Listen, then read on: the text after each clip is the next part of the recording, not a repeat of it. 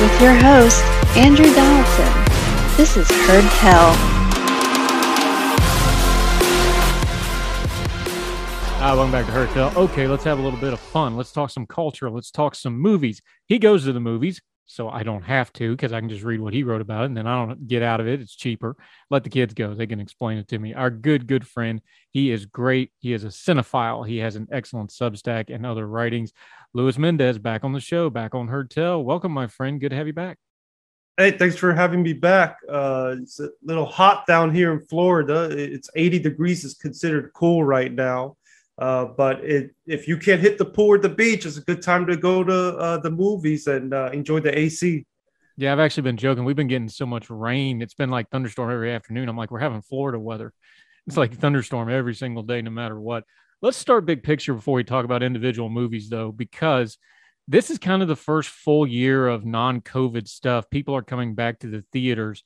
Now, we had Top Gun, which has just been a massive, massive hit by any metric you want to use, one of the biggest movies of all time. People are saying the movies are back. I don't know that Top Gun's a good measure for that because of how unique it was, because of the buildup, because of we all know the 38 year wait, all that fun stuff. Take Top Gun out. What kind of a year is the theater experience really having, though? I mean, I I would argue that it's definitely have has bounced back, uh, especially compared to last year. Last year there were a lot of ups and downs, uh, especially for adult dramas. Uh, but I, I think I saw a stat that it's actually right now running ahead of 2019 box office, which is crazy to me because 2019 was a year where it was just a bunch of billion dollar movies dominating the that summer. I remember that was the year where it seemed like there was a, a event film coming out every week and they started cannibalizing each other at the box office. But um, I I I don't I want to I want to be careful to say the movies are back myself because there's still a lot of things that are in play now regarding streaming, regarding uh, IPs uh, compared to uh, smaller films that are still there that being said, this past weekend there was a movie that came out called uh, "Where the Crawdads Sing." Uh, now, if that movie came out last year, I think it wouldn't have done too well. It's it's doing a little bit better than expected, and it seems to be showing that maybe we're starting to get some older audiences back to the movie theaters compared to last year. So I think that maybe in terms of getting back to more consistent box office and more consistent audiences all around were there. But it doesn't mean that a lot of the issues that a lot of these auteur directors have been complaining about, uh, you know, have gone away. They're still there.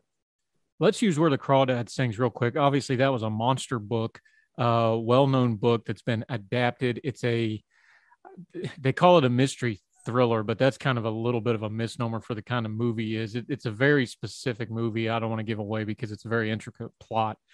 But you were tweeting about it, and this is a good example of something we're talking about it here. You were tweeting about how the audience scores and the tomato meter, and you can explain to folks what the tomato meter is, but that's become just about as important as any critic in America, really, in a lot of ways. The dispersion between those two things, and this movie really kind of brought it out. Just break that down for folks and use this example of once again, we kind of see where the audience scores and the critic scores and the online scores, these things aren't always matching up on movies nowadays, are they? Well, no, because well, mainly because uh, it's a subjective art form. I know there's some critics out there that seem to forget about that, and they treat it like a it's got to be this uh, perfect thing, and you're not allowed to disagree with each other about certain movies. But so the tomato meter has really taken over what used to be the big thing, which was Roger Ebert's thumbs up, thumbs down. That used to be. I remember growing up, that was all over all the movie posters. They would get thumbs up from Ebert, and they would talk about it.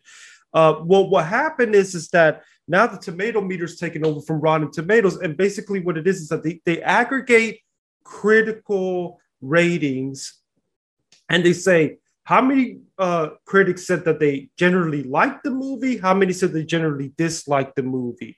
And what's happened is that since the site got bought up by uh, Fandango, they've created a, a, option for audiences to get involved. Um, and I think it's a great um, metric to see what audiences are feeling like compared to critics. Uh, and I think it actually comes in handy during award season when you're trying to figure out the difference between critical um, awards and industry awards.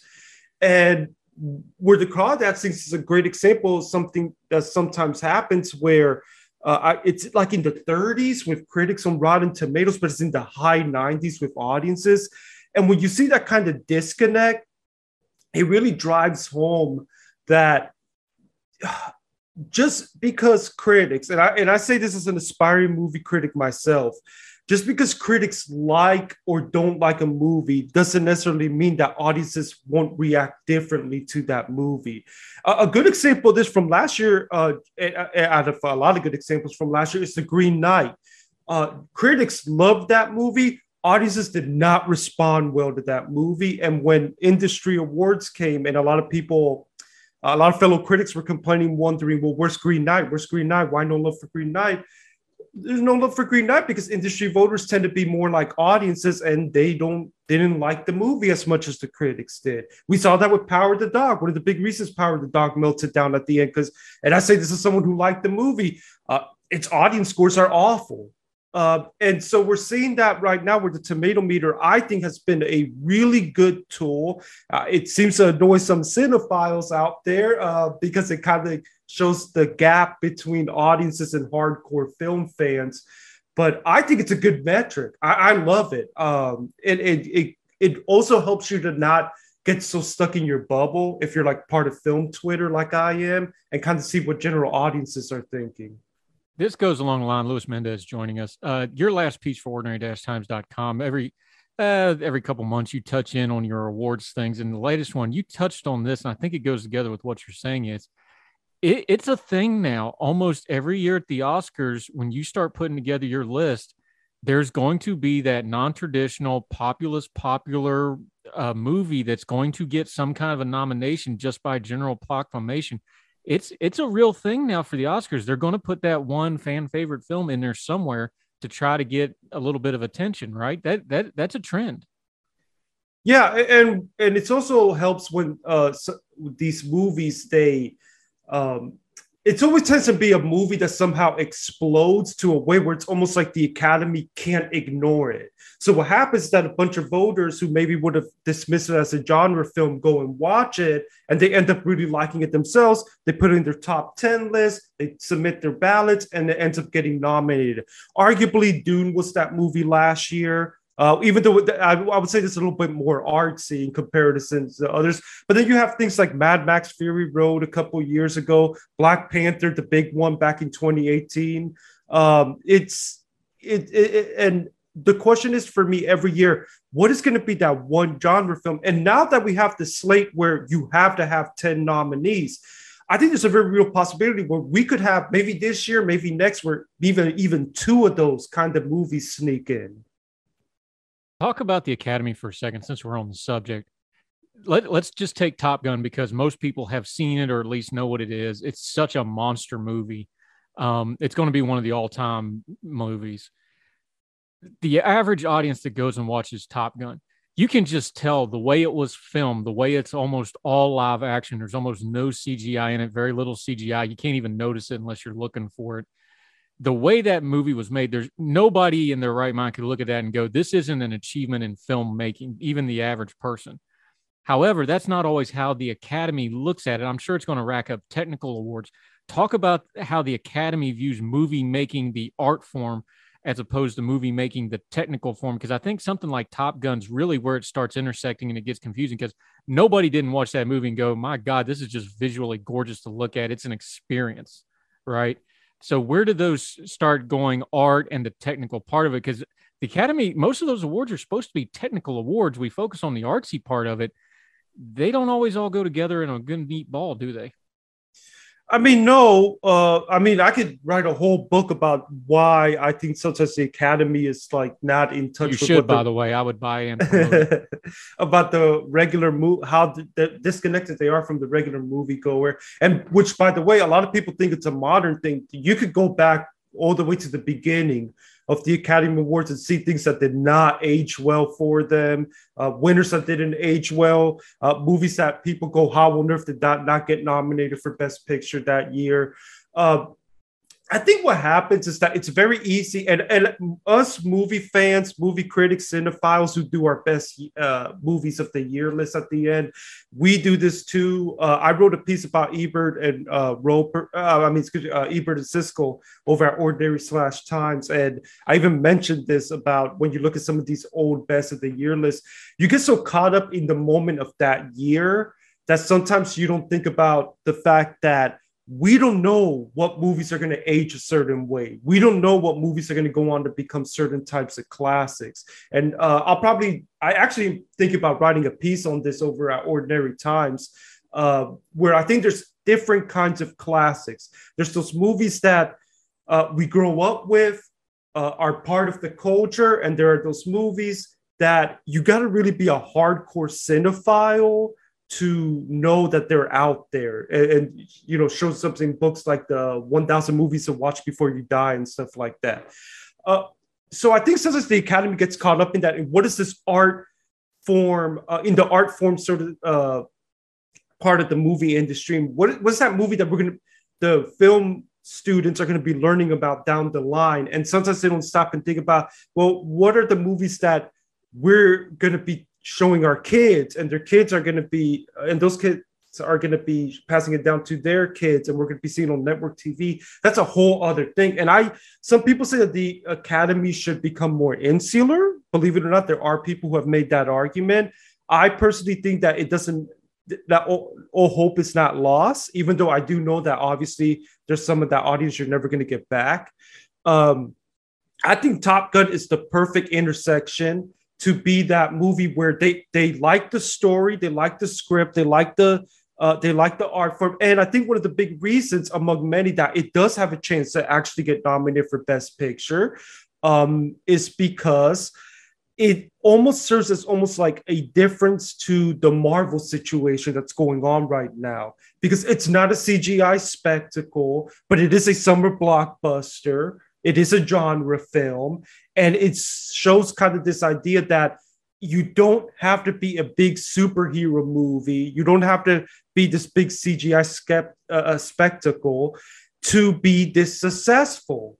And I think there's going to be a lot of industry voters, some who maybe have their grudges with Marvel, whatever, or are not happy with the direction of the blockbuster I think there are going to be some who are really going to respond to that as this movie is sort of our the light at the end of the tunnel of that we can make blockbusters that don't have to have CGI all over it. We they don't have to have superheroes, and I think that's why it has a real chance to become that populist film that makes it into the best picture slate.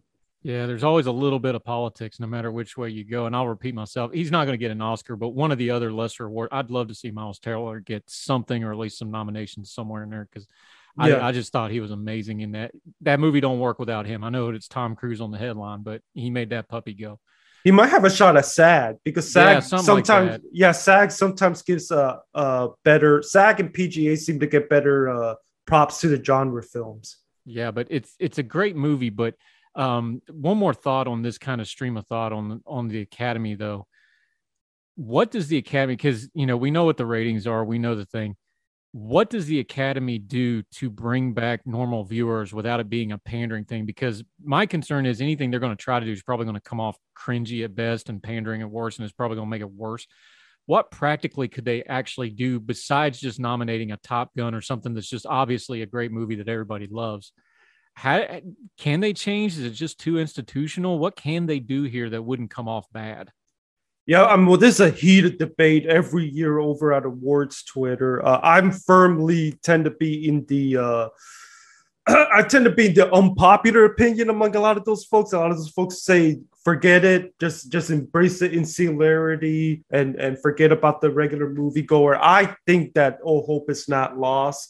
Uh, I do agree that sometimes they can come off cringe. I think they completely failed with this Oscar fan favorite thing. I think that could have been something really cool where they had uh, given props to genre films that people had seen, gotten more people interested. And instead, it became this mess where a bunch of Snyder fans basically trolled the voting process, which is a horrible voting process. I don't know what on earth made them think that we should to allow people multiple votes, and and it led to uh, the uh, the fan favorite being uh, Justice League. And no disrespect, to, uh, well, I, am not trying to disrespect Justice League or, or Zack Snyder here, but the Academy obviously was trying to see if they could give some props to say uh, Spider-Man: No Way Home, which was more of a big cultural footprint last year.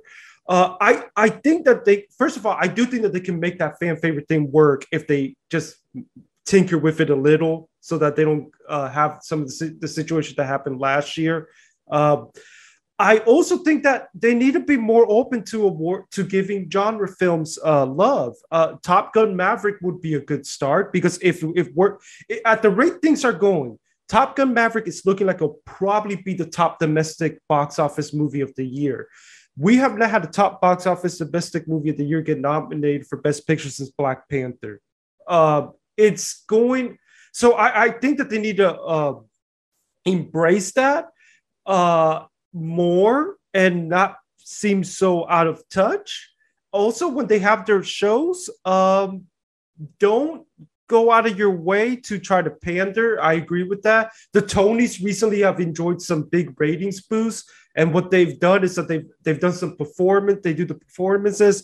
They don't pander. They try to celebrate what they're what they're awarding instead of making jokes about them. And I think that would go a long way. You're not going to get everybody back because of uh, the way things have changed and how people watch things. Uh, and it's going to take years to get that crowd back. You're not going to get them like back overnight. But I do think it's possible. I'm not. I haven't given up hope uh, like some others seem to. But at the rate they're going, the Oscars are just going to get end up becoming uh, probably streaming online for us niche fans. Yeah, and I'm no, I'm not a big Broadway guy, but the Tonys are fun. Like if you you watch the clips and stuff, they figured out a way to make them fun. And yeah. there's nothing fun about the Oscars. It's a slog. No, they got to figure no. out some way to make it at least semi fun. Talking to our buddy Luis Mendez, our cinephile, our movie expert. Uh, we're going to get back into Marvel. Uh, Thor, Love and Thunder. A lot of debate about it. He had the hottest of hot takes. He defends it next on Heard Tell.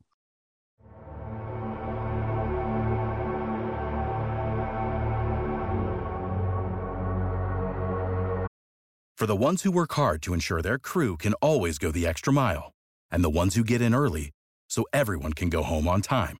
There's Grainger, offering professional grade supplies backed by product experts so you can quickly and easily find what you need. Plus, you can count on access to a committed team ready to go the extra mile for you. Call, clickgrainger.com, or just stop by. Grainger, for the ones who get it done.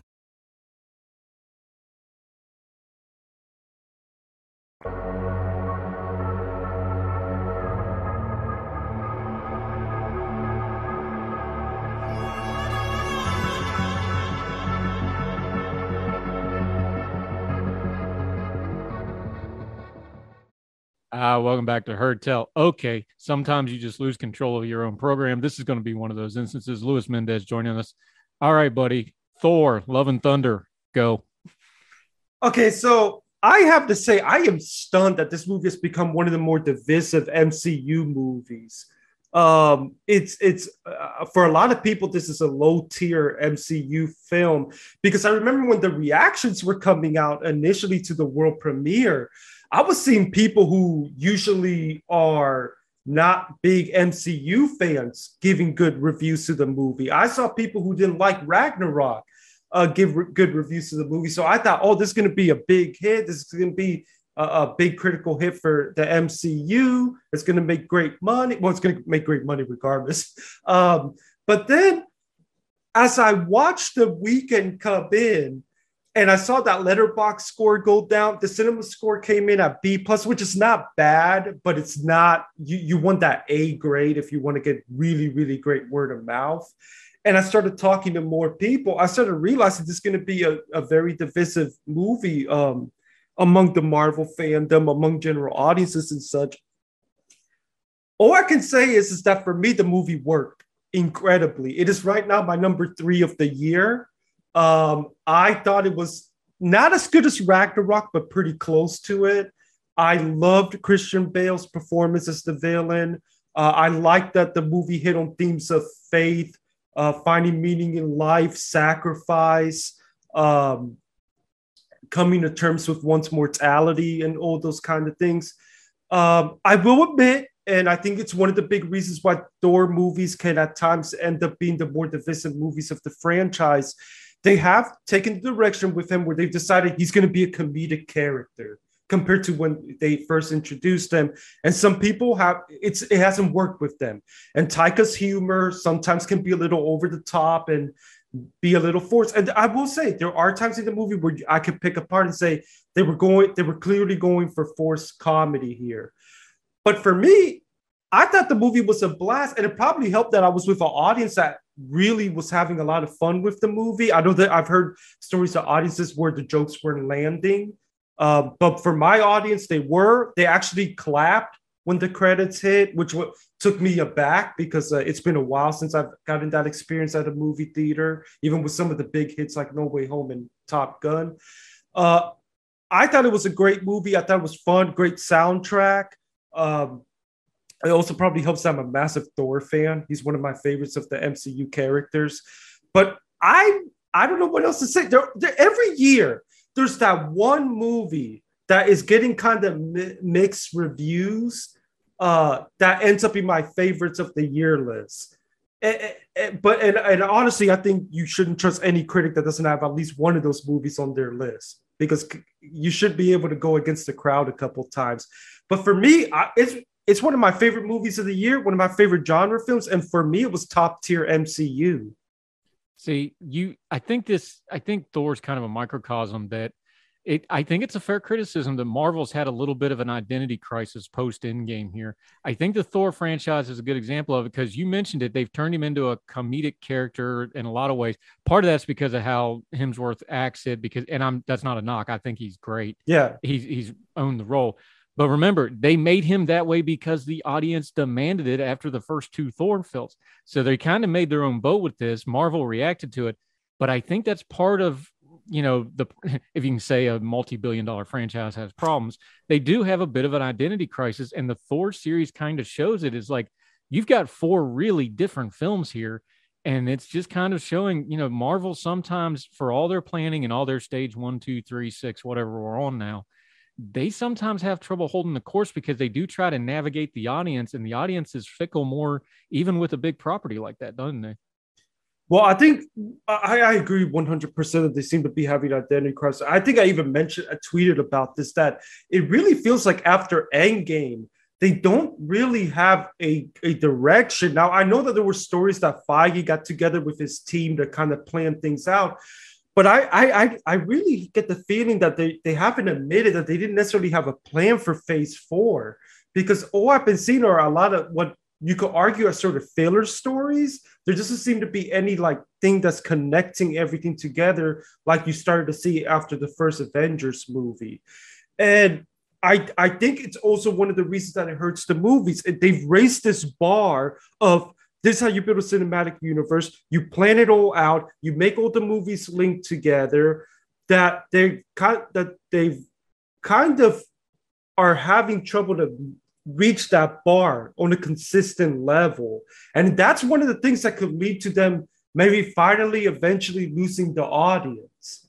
Because um, I, I, like I said on a previous uh, visit here before, that's not going to happen overnight. It's going to take years for that to happen. And th- if this keeps happening, if they don't right the ship, if they don't get a consistent sto- um, big bad or whatever they have to do to uh, connect these movies, I think you're going to be seeing this situation where we're seeing a lot of Phase Four movies, uh, maybe with with the exception of maybe uh, Shang-Chi and uh, No Way Home, a lot of Phase 4 movies are becoming pretty divisive where there are some who say this is a low tier movie, and there are others who say, oh no, this is one of my new favorites. And um, I think I agree. I think that could become an issue for them down the road. Yeah, but this is the problem is Endgame was, you know, when you have a movie called Endgame and you save the uni- half the universe, you you can't get another big bad like that. It's like it's like Spielberg. I can't remember the quote. I'm, I'm but he when he was making Temple of Doom and everybody was crushing him for Temple of Doom. He's he's like, well, look, we did Raiders of the Lost Ark and we used God to defeat the Nazis. Now what do you do? Like there's no there's nothing bigger than that. What do you do now? I think that's part of Marvel's problem. Disney's got this problem with Star Wars right now too. By the way, you know, once you've blown up the Death Star three times, now what do you do? You know there's only so many big bads and if you can't do some you know character development stuff and things like that i i i think they just kind of run out of material at some point yeah oh, it's definitely possible. Another thing that comes to mind is uh, as someone who watches uh, anime and reads manga, that's a thing that always shows up with a lot of their properties, where you you make the threat bigger and bigger and bigger for each story arc as it goes, and you get to a certain point where it's like how on earth can you top this? Because it almost gets to a point sometimes where it goes from saving the neighborhood, and next thing you know, you're saving the entire universe. And I, which they literally, that's what's happened in the MCU. Um, so at that point, I would argue that what you they probably should do is to try to create more insular uh, stories and, and more grounded stories. But they've raised, like I said, they've raised the bar so high that I, it's going to be hard for them to meet it. Uh, now, supposedly, again, there are reports that Feige and his team have gotten together and they've built up a 10 year plan. Uh, I think that's pretty darn cocky, uh, considering that we don't know what's going to be in 10 years. Think about this 10 years ago, the MCU was at the first Avengers movie. And that movie, even that movie, didn't reach the heights of some of these MCU movies are hitting now. So we that's pretty cocky to know that you're still going to be relevant in 10 years. Uh, so it's going to be interesting, but I do agree that if this is the beginning of the MCU kind of winding down, we may, in hindsight, look back and say mm, they probably should have ended it after Endgame. Yeah, and I don't think it's going to go away. I just think it'll go from mainstream to a little bit more of a niche thing. Um, it, it's not. It's going to still make money. Let's not overblow. Yeah, it. yeah but I think that um,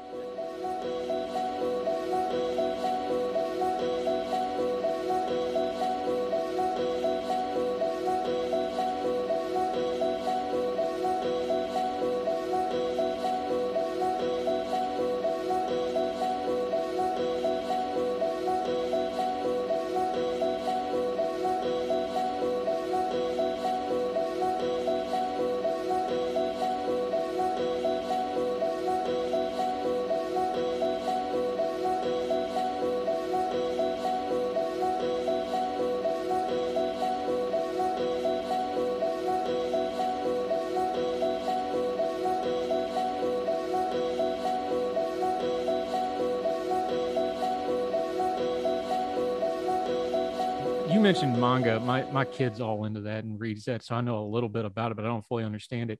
What's the difference between something like a Star Wars and a Marvel, where they have these runs and they tend to kind of burn the audience out, but then, and I understand there's a huge cultural difference, so I'll put that up front. You get something like One Piece that's been going for what 25 years now.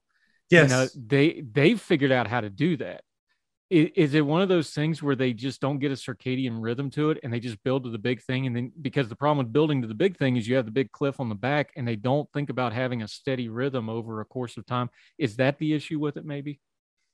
Well uh, well the thing is, is well one piece is also helped by the fact that they're uh, the artist and writer for that uh oda he's done an incredible job of planning that thing out.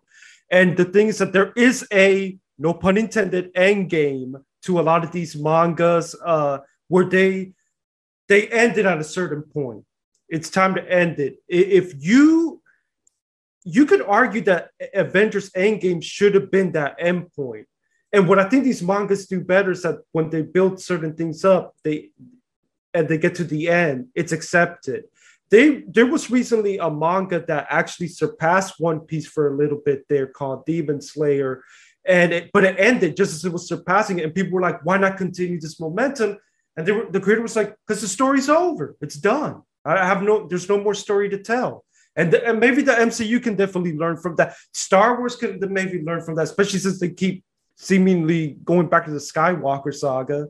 Um, I would like to see them do more other story, different stories. Um, and so maybe they could learn from that. But something like One Piece, you know, that's one overarching story that he's been able to really do well with. And but it's wrapping up. It's already been announced that this next saga is going to be the finale. So even that's can't last forever. Yeah. And uh, nothing wrong with stealing from the Japanese because if people understood how much of our film comes from Kuroshige, like yeah. everything you've ever seen was stolen from those guys. Uh, one more thing before we let you go, Luis Mendez, our movie guy. Uh, we can't talk about movies without talking about streaming. You did it in your latest review, talking about, eh, this movie wasn't that good. They probably should have just streamed it instead of putting it in theaters.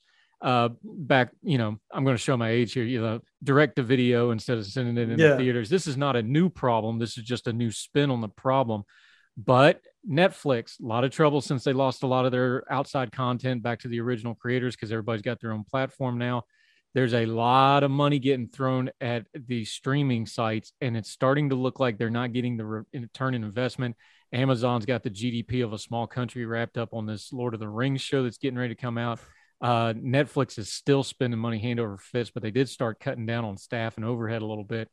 Are we starting to see kind of the cap out on the streaming where they're going to have to adjust down to whatever the next stage of streaming is I think I think yes. I think it's a reaction to everyone and their mom now having a streaming service.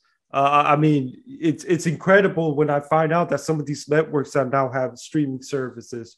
Uh, it, and I think COVID uh, the, and the pandemic era didn't help uh, things either because I think it, it just accelerated uh, the trend uh, every uh, of everybody having streaming services and now. But i think what you're seeing now is that the streaming services are now f- figuring out more and more that they're going to have to create their own content. Now netflix ain't disney. Disney's got an entire library of disney animated i'm, I'm currently right now binging off the core disney animated movies. I could just go on disney plus and watch them all. Um, HBO Max got a whole library of like stuff from Criterion and Warner Brothers and stuff like that. Netflix is trying to create their own content, and they've been having and they've been struggling at times, sometimes, especially with some of the money they're throwing at some of these projects. Now you're seeing it with Amazon, where they're saying where they're going all in on these big t- uh, series. Uh, Apple TV from the get go has been trying to be just driven by their content, uh, their own content, and, and they've been doing pretty well. I mean, they just literally won Best Picture at the Oscars um, and which I'm surprised. I, I I was very skeptical if Apple TV would find an audience, but they they somehow have. Well, it's probably because of the uh, the Apple fanatics also probably helped. Um, but uh, I think this is what they call the streaming wars now. It's it's not unlike what used to be when networks were like going to war with each other and going big for ratings and stuff like that.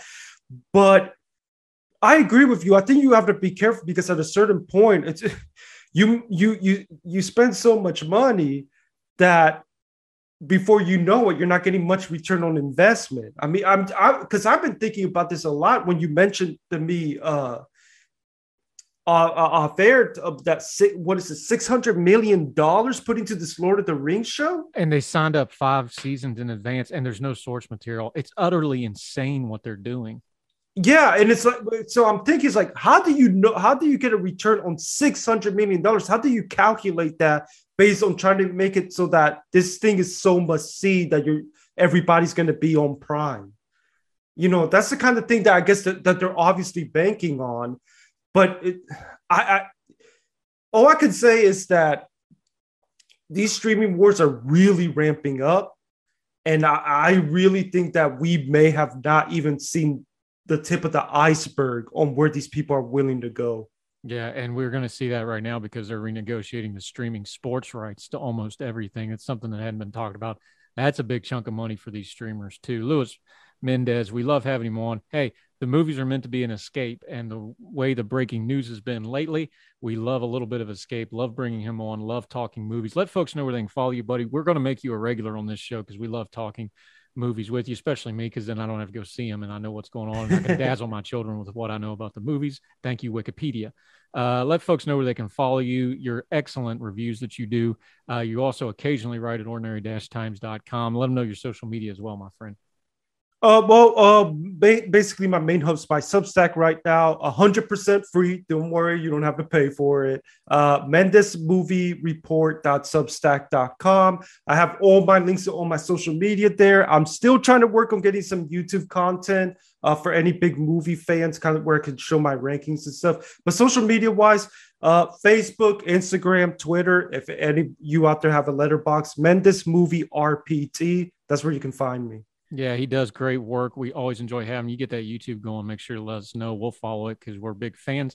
Luis Mendes, thank you so much, buddy. You try. I, I saw you out on the jet skis. Very Miami of you. You just yeah. you try try to tone down your lifestyle there. You're making us all feel bad about it, buddy. No, no, uh, I'm I'm out in uh, St. Pete next to St. Oh, St. Pete. Pete. I'm sorry. Yeah. Oh, you're on that side. Okay. I got to get down to Tampa see everybody. all right, buddy.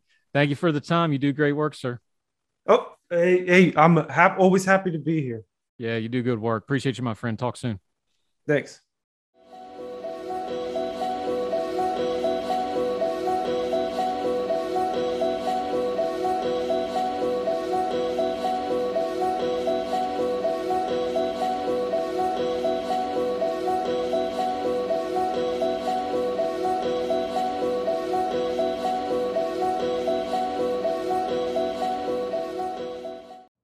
You know how to book flights and hotels. All you're missing is a tool to plan the travel experiences you'll have once you arrive. That's why you need Viator. Book guided tours, activities, excursions, and more in one place to make your trip truly unforgettable. Viator has over 300,000 travel experiences to choose from. Everything from simple tours to extreme adventures and all the niche, interesting stuff in between. So you can plan something that everyone you're traveling with will enjoy. Real traveler reviews give the inside scoop from people who've already been on the experiences you're considering. So you can plan with confidence. Free cancellation helps you plan for the unexpected, and 24 7 customer support means you can travel worry free. Download the Viator app now and use code Viator10 for 10% off your first booking in the app. Find travel experiences for you. Do more with Viator. Here in America, work is in trouble. We've offshored our manufacturing, sent away good jobs, and lost so much ability to make things. American Giant is a company that's pushing back against this tide. They make high quality clothing, sweatshirts, jeans, dresses, jackets, and so much more right here in the USA. Visit American Giant.com and get 20% off your first order when you use code STAPLE20 at checkout. That's 20% off your first order at American Giant.com, promo code STAPLE20.